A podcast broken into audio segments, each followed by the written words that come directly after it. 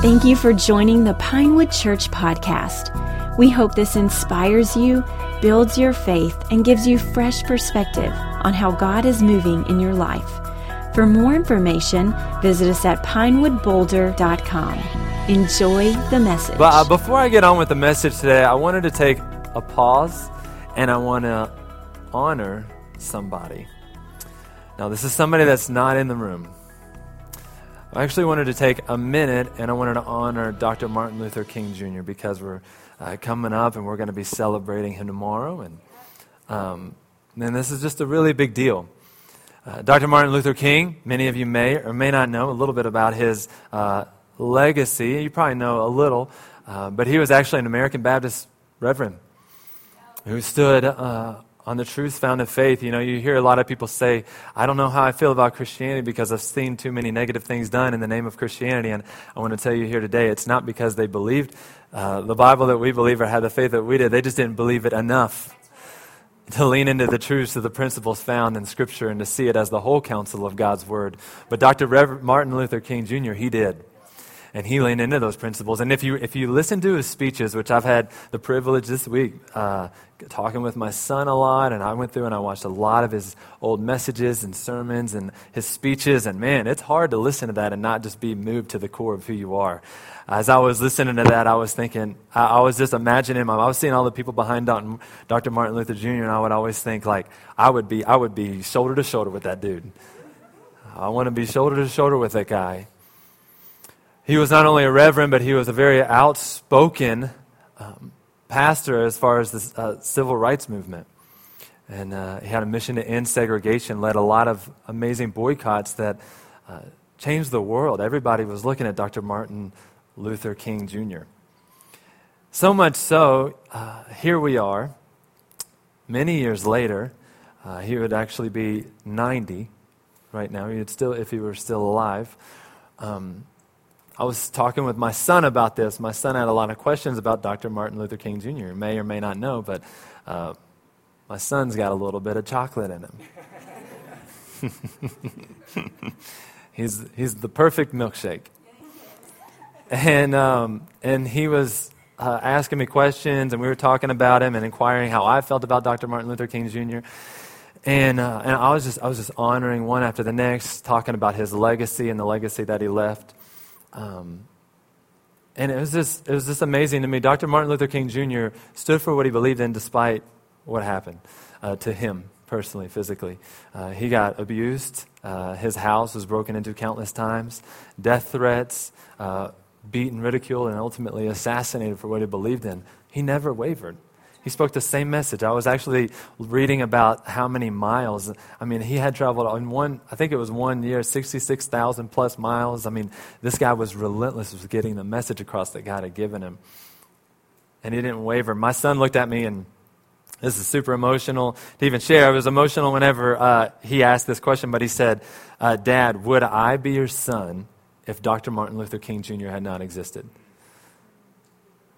And I had to... it kind of caught me off guard, and I had to think about it for a minute. I said, honestly, I don't know. You know, with the power that one person can have when they stand for what they believe in, despite what happens, is amazing. And I just want you to think about that even today as we honor him. I want us to reflect on even our own life. Like, you know, the impact you make today and the legacy that you leave today not only affects the present in a positive way, but generations and generations and countless others that you may not even know. So, we're going to honor him today. We're grateful for his life, and we're grateful for the legacy that he left us. So, with that being said, let's dive into the Word of God tonight. We could talk a lot about that, right? Yeah. Oh, man. So, tonight we're continuing on in this brief series that we're working through called Make Room. Every year, we want to have kind of a theme for the church. My wife and I, we set a theme for our family. There's some things even going into the new year personally that I set for my life. And this year for Pinewood Church, it's make room. And the first week we talked about make room. Thank you. We talked about make room for mission, the mission of God that he's called you to make room for that in your life. Then last week, my wife brought a wonderful word from God on making room for the presence of God in your life. And this week we're talking about making room for the family of God, making room for the church. And you may be saying, wait, I'm so spiritual, I don't make room. The mission is my life. I'm so spiritual, God's presence is my life. I'm going to tell you today, the things that you want to do in your life and you value, you make room for and you prioritize. So I would agree, you may be just that spiritual, but I would also probably say you're not. That you get busy in life and you get busy with your work and hobbies and a lot of things, and you don't make room for the things that God has called us to make room for. And so tonight we're looking at 1 Corinthians chapter 12. If you have your Bibles, you can turn there. This past week I cleaned out my shed, which we do on the regular, but and for some reason it still blows up. I don't know if anybody has a garage or a shed. I think mice do it. I don't know what, or people come in the night and they just destroy the place. But our shed, I don't know, little minions come in. It looks like little minions come. It could be actually be little minions. It's our children. It's our little minions. They come in, but our shed was absolutely destroyed on every level, and so much so, and this is where the judgment comes in. So much so, you could not even walk into our shed. There it is. Just give it to me. Judge me. It's not because we had that much stuff. We really didn't. We really don't have that much stuff. But it's because the stuff that we did have, we're not in the proper place. It was completely disorganized. Stuff was laying around everywhere, and there was dirt and trash. And the point I don't want to make of this is that I believe that the same is true for the church. That very easily within the local church, things can look and appear cluttered and disorganized, and people are tired and feel like they don't necessarily know what their place is. And I feel like from Scripture, which we're going to look at, is because there may be a lot of people in the wrong place and a lot of disorganization. And we see in Scriptures that God gifts people for a specific purpose to edify and to build up the body of Christ. And I believe, and we have even a conviction here at Pinewood Church, those are the lanes we want to get people into. We want to make room by putting the right people in the right places and the giftings that God has given them and the passions that God has given them and personalities which God has designed them in. So we're going to look at Scripture today, and we're going to see how God has uniquely gifted you with a spiritual gift that you can live out to edify and build up the body of Christ. Does that sound okay? Let's make room. Let's look. 1 Corinthians chapter 12, verses 12 through 18, it says this. Just as the body is one and has many parts, and all of the parts of that body, though many, are one body, so also is Christ. Emphasis there. For we were all baptized by one Spirit into one body, whether Jew or Greeks, whether slaves or free, and we were all given one Spirit to drink. Indeed, the body is not one part, but many. If the foot should say, because I'm not a hand, I don't belong to the body, it is not for that reason any less a part of the body. And if the ear should say, because I'm not an eye, I don't belong to the body, it is not for that reason any less a part of the body. If the whole body were an eye, where would the hearing be? If the whole body were an ear, where would the sense of smell be? But as it is, God has arranged each one of the parts in the body just as He wanted. Let's pray today before we dive into the text. God, I thank you for this Scripture. I thank you for these letters that were written to correct, God, and they're so applicable for us today. Father, as we engage your Scripture, Father, I pray that our hearts would be open to what you have to say to us today, that our hearts would be open to change, that our hearts would be open and postured for obedience to what you have to say for us today, Father. God, I pray that your Holy Spirit would speak through me, that your Holy Spirit would be the teacher.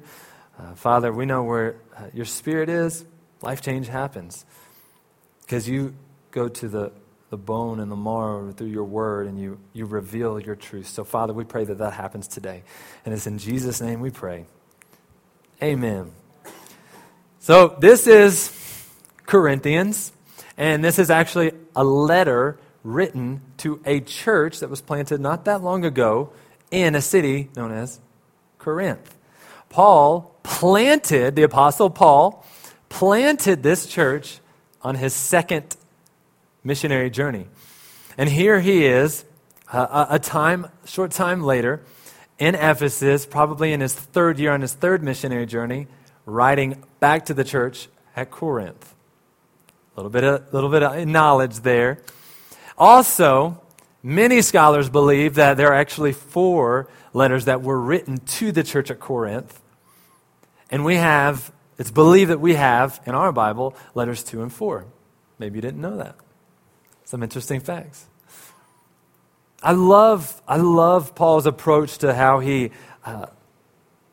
talks to these people in the faith at the church at Corinth. He's very direct, but very love-filled and grace-filled. Something else you need to know about the city of Corinth is actually a seaport city, cosmopolitan city, very well known for its trade center. So, you may be saying, well, why are you telling me all this stuff? Why does any of this even matter? Well, because it all matters when we look at Scripture, the author, the place that it's going to, where there's a text, there's a context. And so we're going to be looking into that context. Something else about the city is that the only city I can compare it to maybe would be Las Vegas. It was the ancient sin city. It was known for idolatry and immorality. And then they had a lot of wealth. And so here you have, that's kind of the situation. And then here you have Paul writing back to that church to correct bad theology and bad behavior. And so that's what this letter is. It's a letter back to the church that he planted, correcting some things. And he does it in a very loving, but as we'll see, a very direct way. And in this text specifically, within Corinthians, he is speaking to spiritual gifts. See, the people in Corinth had started basically putting levels on spiritual gifts. So if you were super spiritual, you had the super spiritual gifts. And you let everybody know, hey, I'm spiritual. I got the good ones. I'm sorry for you. But look up to me. And it was almost like this spiritual symbol of power. And those that had the lesser gifts were more so looked down on as like, I'm sorry that you didn't get the better gifts. Doesn't that seem a little odd? Even before we even dive into the text, doesn't it seem like messed up? Who do these people think they are? And so Paul addresses that head on when he talks about one body. And that's what we're going to lean into today. I broke this passage that we looked at up into 3 parts. If you're taking notes, you can write down the first part that we're going to be looking at in the text is verses 12 and 13 is that we are united as one. As we read that first part, did anything stand out to you? Did it almost feel like Paul was trying to lean into something for a little bit there? One. Just for as the body is one. Our one body, so also is Christ. All are baptized by one Spirit into one body. And then later on, we were made to drink one Spirit to drink. He's pretty specific in what he's trying to get the people to understand. I want you to see it. Is he's saying, hey, listen. We're one body, one Spirit, unity. We should be striving for unity and not division. I feel like the people that are receiving this letter, kind of from both ends, have become arrogant and pious. How many of you know today that if you want to shut off the presence of the Spirit, make a beeline to shut out the presence of the Spirit, insert pride and arrogance. I think that's why Paul attacks his head on. Lesser gifts, greater gifts. It says that they're one Spirit, one baptism.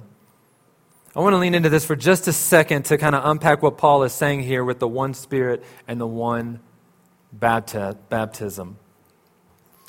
So as the body of Christ, we have one Spirit and one baptism. What he's talking about right there is not a physical baptism of us physically going underwater as this one Spirit.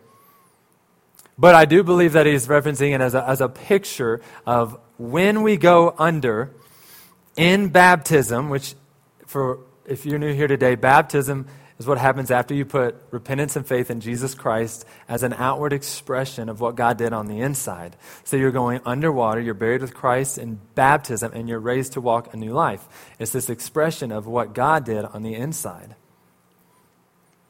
So one baptism, I believe he's talking about the baptism of the inside, of the filling of the Spirit, the indwelling of the Spirit. When you have put your faith in Jesus Christ and repent of your sins, in that moment, the Holy Spirit, all of the Holy Spirit, all of them, goes into your life and fills you. Just like when you go underwater and the water submerges you, when you pray to receive Christ and you make him Lord of your life, the Holy Spirit goes into your body and he fills you as an outpouring. Not only that, but he continues to fill you, and he continues to fill you, and he continues to fill you. There's an indwelling and there's a filling for special purpose. We see that all throughout Scriptures. And one of the things that he gives you in that filling are these gifts of the Holy Spirit. And he's saying, guys, we're not many, we're one with many parts. One, many parts. I'm going to break it down. Team, many players. I believe that's what he's saying. He's emphasizing unity in the body of Christ. Where there is no unity, there is no impact. The second thing is we are gifted with diversity. Paul's emphasizing we're going to be united but diverse. I love this. No, let's look here what it says. Verse should say, because I'm not a hand, I don't belong to the body. Basically, you have these body parts talking to each other. Well, I'm not as good as that one, so I don't even have a place at the table. I grew up, many of you may or may not know, but I grew up some of my life in Chicago. Freezing cold Chicago, and I was there in the Chicago Bulls era of the three-peats. The GOAT. Whether you want to believe it or not, it's not LeBron James, it's Michael Jordan. I was there, I saw it firsthand. But something that I find, whenever I was thinking about this diversity within a team, I was thinking, this is just the first thing that came to my mind was, on the Chicago Bulls team, you had what would appear to have been, the GOAT of all time, the greatest of all time, the GOAT, Michael Jordan. But with Michael Jordan, did Michael Jordan win the championships or did Chicago Bulls win the championships? Chicago Bulls won the championships. Individuals win trophies, teams win championships. The Chicago Bulls won the championship. 2 three-peats, by the way. Who was on the Chicago Bulls team? Scotty. What was his role? Great number 2 guy. Greatest defensive player of all time. He could stop anybody. Great passer, great assist. Pippen, the GOAT number 2. Rodman, what was his role? Rebound. Want to rebound, fights, hair color. He had his game going strong. Steve Kerr, three-point shooter. Bill Cartwright, completely worthless. But he was there. He was on the team. He showed up every week, faithful. My point is you had Tony Kukoc, top of the key, Tony Kukoc. What my point is that you had these players that each had unique roles. They had positions. And everybody knew their unique role. Everybody knew their position. And the team operated and functioned at its highest capacity, most efficient, most effective, when everybody was acting in their role. Who takes the last second shot? MJ. Everybody knew their role. Everybody knew how they had been skilled and gifted. And I love, Phil Jackson has this quote. He said, the strength of the team is each individual member. The strength of the team is each individual member. The strength of each individual is the team. And I think this is really, really cool to look at as we look at spiritual gifts and the local church. And the reason I think it's really cool to look at is because here we have you need the church, and the church needs you. You need the church, and the church needs you to make up the whole. This whole chapter is talking about this, about completeness, about wholeness as the body of Christ, so that we have all of our senses, all of our parts. In this text, Paul's giving a physical body as a picture of the individual functions of the church. If you look back just a little bit in the chapter here, in 1 Corinthians 12, if we look back in verses chapter 4 and 5 and 6, it says, "Now there are different gifts, but the same Spirit. There are different ministries, but the same Lord. There are different activities, but the same God produces each gift in each person." Different gifts, different ministries, and different activities. There's different functions within the body of Christ, and God uniquely gifts people with spiritual gifts. You may be thinking to yourself, okay, never heard of spiritual gifts before. It seems a little odd. I understand. I understand how it might seem a little odd. You're like, are spiritual gifts my personality? Are spiritual gifts my strengths? Like, how do I differentiate spiritual gifts from just who God uniquely designed me to be?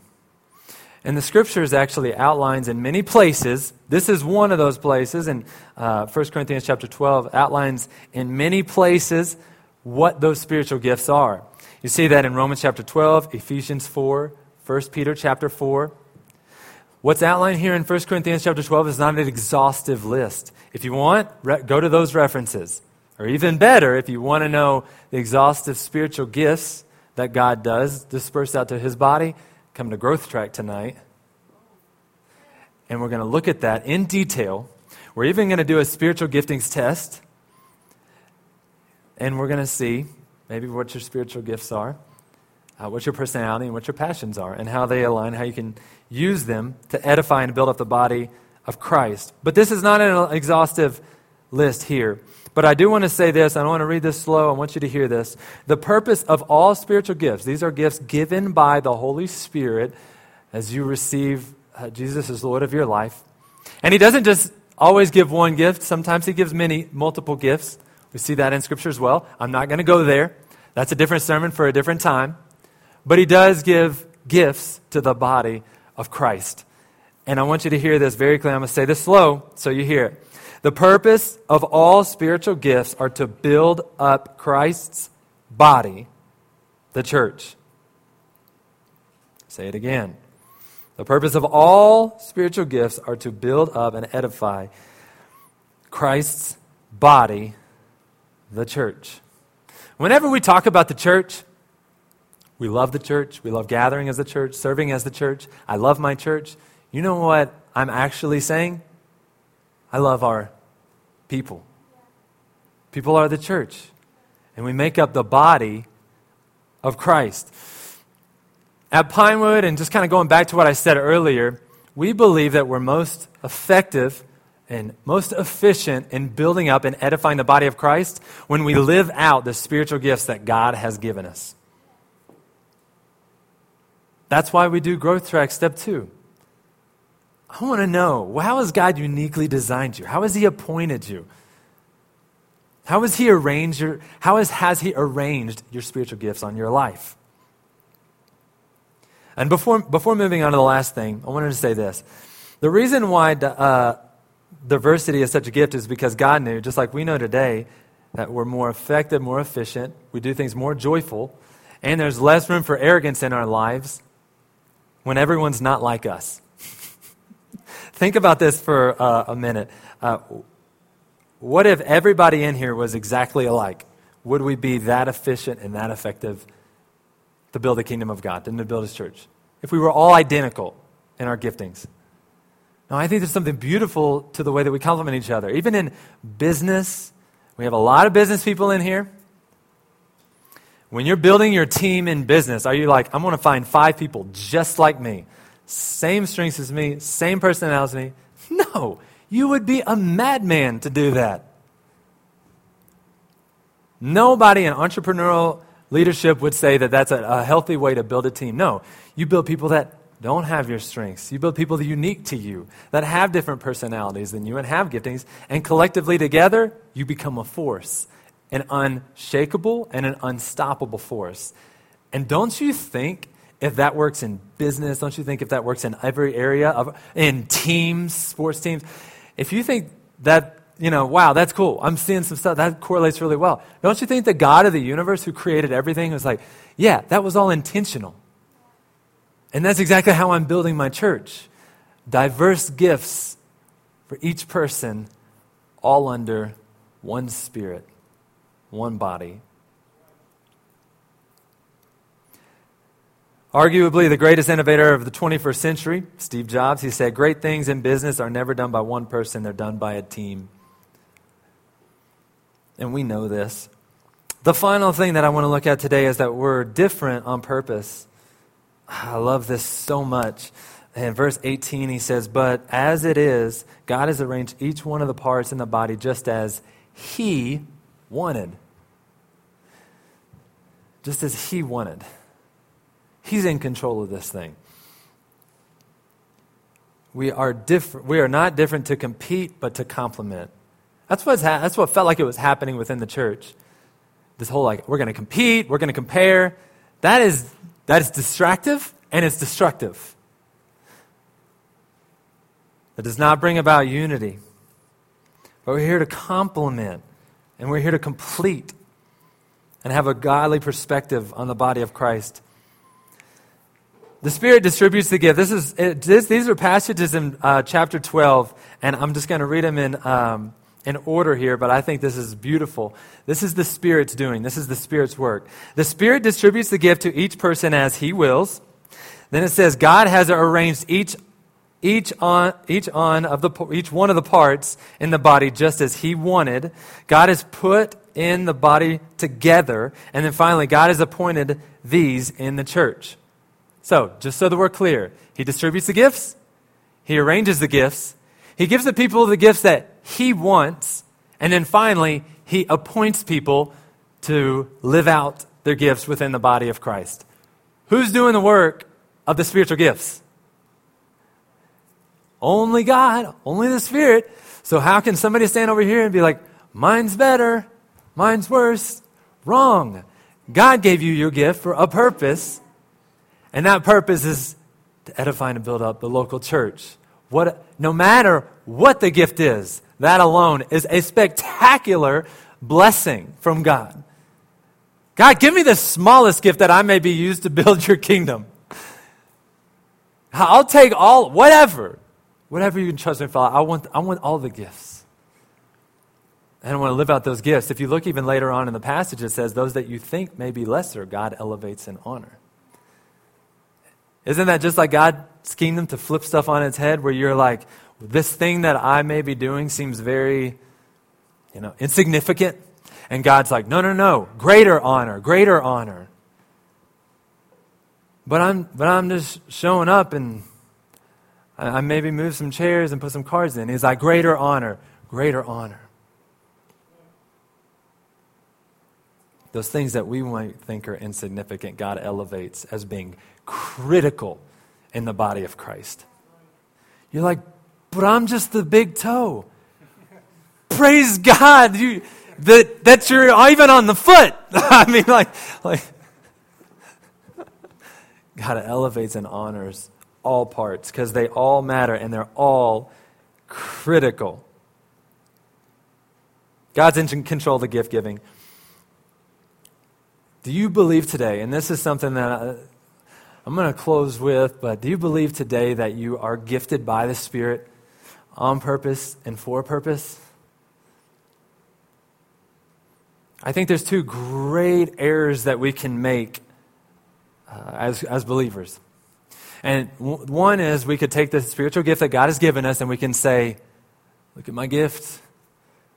I perform miracles. Beat that. And we can become prideful and arrogant and completely unusable. Maybe you're here today and that's you, whatever that thing is that you're really good at, or maybe that really thing that God has gifted you in, you become prideful and arrogant towards. I would say that's not how we utilize the gifts that God has given us. That happened, and Paul is saying that's not okay. It could also be that you're here and you're saying, you know, my gift is insignificant. Like, I don't even know that I necessarily even belong. Like, where would I even belong? And I want to tell you today that your gift is special, that our gifts are equal. There are no superior gifts in the kingdom of God. And that God wants to use your gift in a very special way. In our class that we're going to have after, we're actually going to look at your gifts and say, oh, so you have the gift of hospitality. Awesome. You might make a great person to be on our hospitality team and connect team and help us do amazing hospitable events and experience team to make people feel really comfortable. You have the gift of hospitality. And maybe you have the gift of prophecy. And God gives you a word. You could be on a preaching team. You could preach the word of God. You could teach. You could lead a crew. You could do all these things. We have a place for your gift. Just like in my shed, now it was just chaos everywhere because it didn't have a place. I want to tell you today, in 2019, we're making room, and we have a place for your gift. You know, we've been missing the pinky toe. You could just very well fill the pinky toe position. You're like, but I don't want to be the pinky toe. Let's get a God perspective. Let's get a God perspective on building and edifying His church and say, I'll take whatever you give me, God. I don't deserve any of it. I'll take whatever you give me, and let's live it out to build up the local church. I always like to close with walking points, and this is my final walking points. The band, go ahead and come on up. We're going to close with a final worship song. But the walking points are this. What's your gift? What's your gift? You may have never even thought about that before. But I want you today, this is something that you cannot overlook as a believer. You just can't. You need to pray. You need to ask God to reveal to you. You need to seek counsel on it. And even tonight, I want to encourage you, come down, take the test. Spend some time with us as we unpack the spiritual gifts and how they can be used. First, what is your gift? Think about that. What is God special and uniquely gifted you in? And then the second, what is your role in the church? If you have a gift, whatever that gift may be, what is your role in the local church to edify and to build up the body of Christ?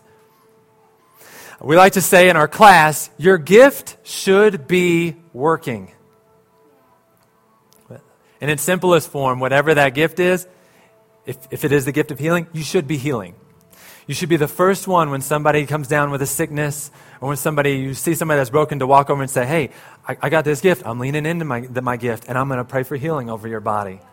Or prophecy, or encouragement, exhortation, or craftsmanship. If you're like, hey, my top number one spiritual gift is craftsmanship. Build something. We got stuff we can build. Use your gift. Your gift should be working. And I can tell you right now, we will thrive. You will thrive.